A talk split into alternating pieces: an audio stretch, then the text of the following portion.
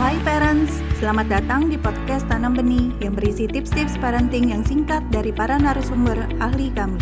Untuk mendapatkan tips-tips terbaru kami, follow podcast Tanam Benih. Yuk kita dengarkan bersama.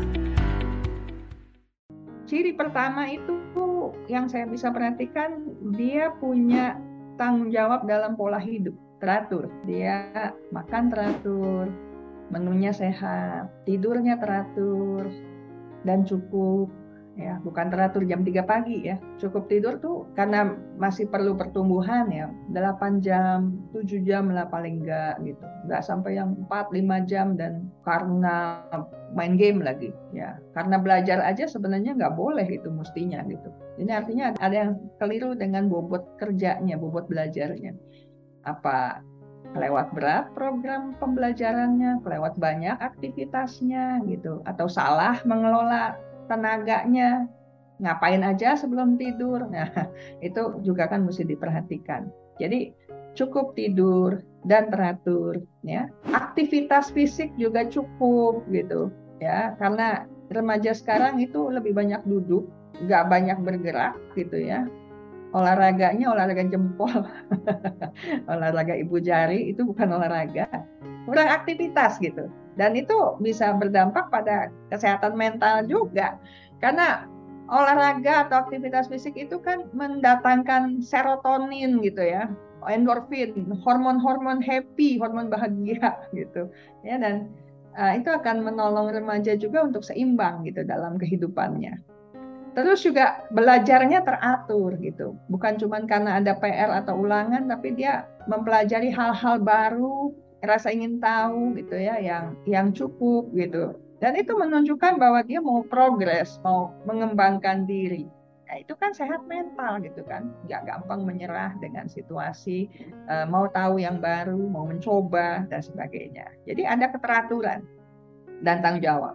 Lalu keterampilan menyelesaikan masalah. Artinya dia tahu uh, dia bisa lihat situasi persoalannya seperti apa posisi dia bagaimana lalu peran orang lain seperti apa gitu ya. Dan setelah itu ya what to do gitu. Apa yang dia bisa lakukan dia perlu lakukan.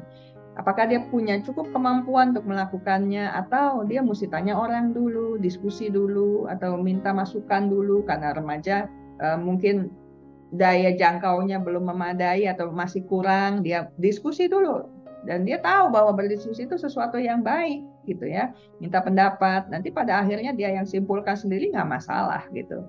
Setelah itu dia bisa mengambil keputusan untuk menyelesaikan masalahnya. Ada keterampilan menyelesaikan masalah bukan meninggalkan masalah tahu aglap atau dia lari dari persoalan gitu. Bodoh ah emang gue pikirin gitu. Remaja yang sehat itu menghadapi persoalannya dan menyelesaikannya tapi tentu yang tadi itu prosesnya ya, dia lihat dulu, evaluasi dulu, kenali dulu dan sebagainya gitu. Dia juga akan terampil berhubungan sosial. Saya siapa, apa yang saya perlu, apa yang saya mau, harap, saya perlu siapa, eh, cara bicaranya seperti apa, dia akan terhubung gitu. Nggak dengan sembarang orang, walaupun dia akan bergaul dengan sebanyak-banyaknya orang yang dia temui, tapi dia akan punya seleksi gitu ya. Uh, oh yang ini akan membawa kebaikan buat saya. Saya bisa bergaul lebih mendalam, ngobrol uh, tentang minat saya, hobi saya. Dia juga punya minat dan hobi yang serupa gitu. Kita bisa bergabung, kita bisa bikin kelompok, kita bisa uh, berjejaring dengan kelompok yang lain juga. Jadi punya relasi gitu ya dan itu satu hal yang juga menunjukkan dia punya kesehatan mental. Karena nantinya kalau sedang dalam persoalan-persoalan tertentu dia membutuhkan support juga dari lingkungannya. Dan dengan siapa dia terhubung dia akan secepatnya men mencari mereka menjangkau mereka. Karena ya kan nggak mungkin kita menjangkau orang yang kita sama sekali belum pernah temui gitu kan untuk meminta bantuan gitu. Jadi kalau dia punya keterampilan berhubungan sosial ya artinya dia punya modal untuk kesehatan mentalnya juga dan sekaligus merupakan indikator bahwa dia juga punya kesehatan mental yang sehat. Lalu satu lagi ya dia akan terampil mengelola emosinya, dia kenali emosinya.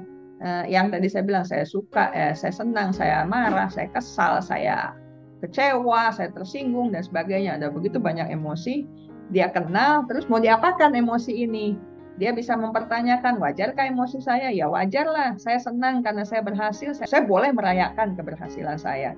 Saya sedih karena saya mengalami kegagalan, ya nggak apa-apa juga gitu, nggak usah menyalahkan diri. Tapi bagaimana cara saya menyelesaikan hal ini supaya tidak terbenam dalam kesedihan tersebut? Jadi pengelolaan emosi ini juga bagian dari kesehatan mental. Terus apalagi? Ya, dia bisa berkomunikasi dengan asertif kepada orang tua, kepada teman, pada saudara. Jadi nggak memaksakan kehendak atau diem aja gitu kan, atau memanipulasi situasi gitu. Oh, urusan kecil jadi besar, urusan besar dia kecil-kecilkan, dianggap tidak ada gitu kan. Dan orang tua itu kan bisa merasakan bahwa anak saya ini menyampaikan kebenaran gitu, ya hal yang memang tepat, ya iya enggak enggak gitu kan.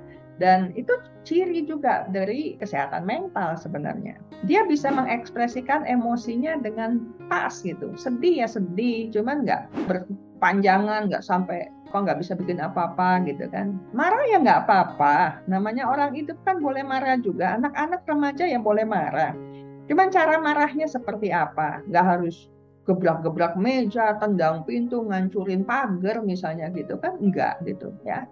Jadi ekspresi kemarahan yang sehat juga kan wajar boleh-boleh saja gitu. Dan itu menunjukkan bahwa anaknya sehat karena bisa marah. Kalau nggak bisa marah justru aneh gitu. Kalau ada sesuatu yang menimbulkan rasa tidak adil kan mestinya dia mengekspresikan sesuatu. Tapi caranya seperti apa? Nah, itu yang penting untuk diperhatikan, ya kan?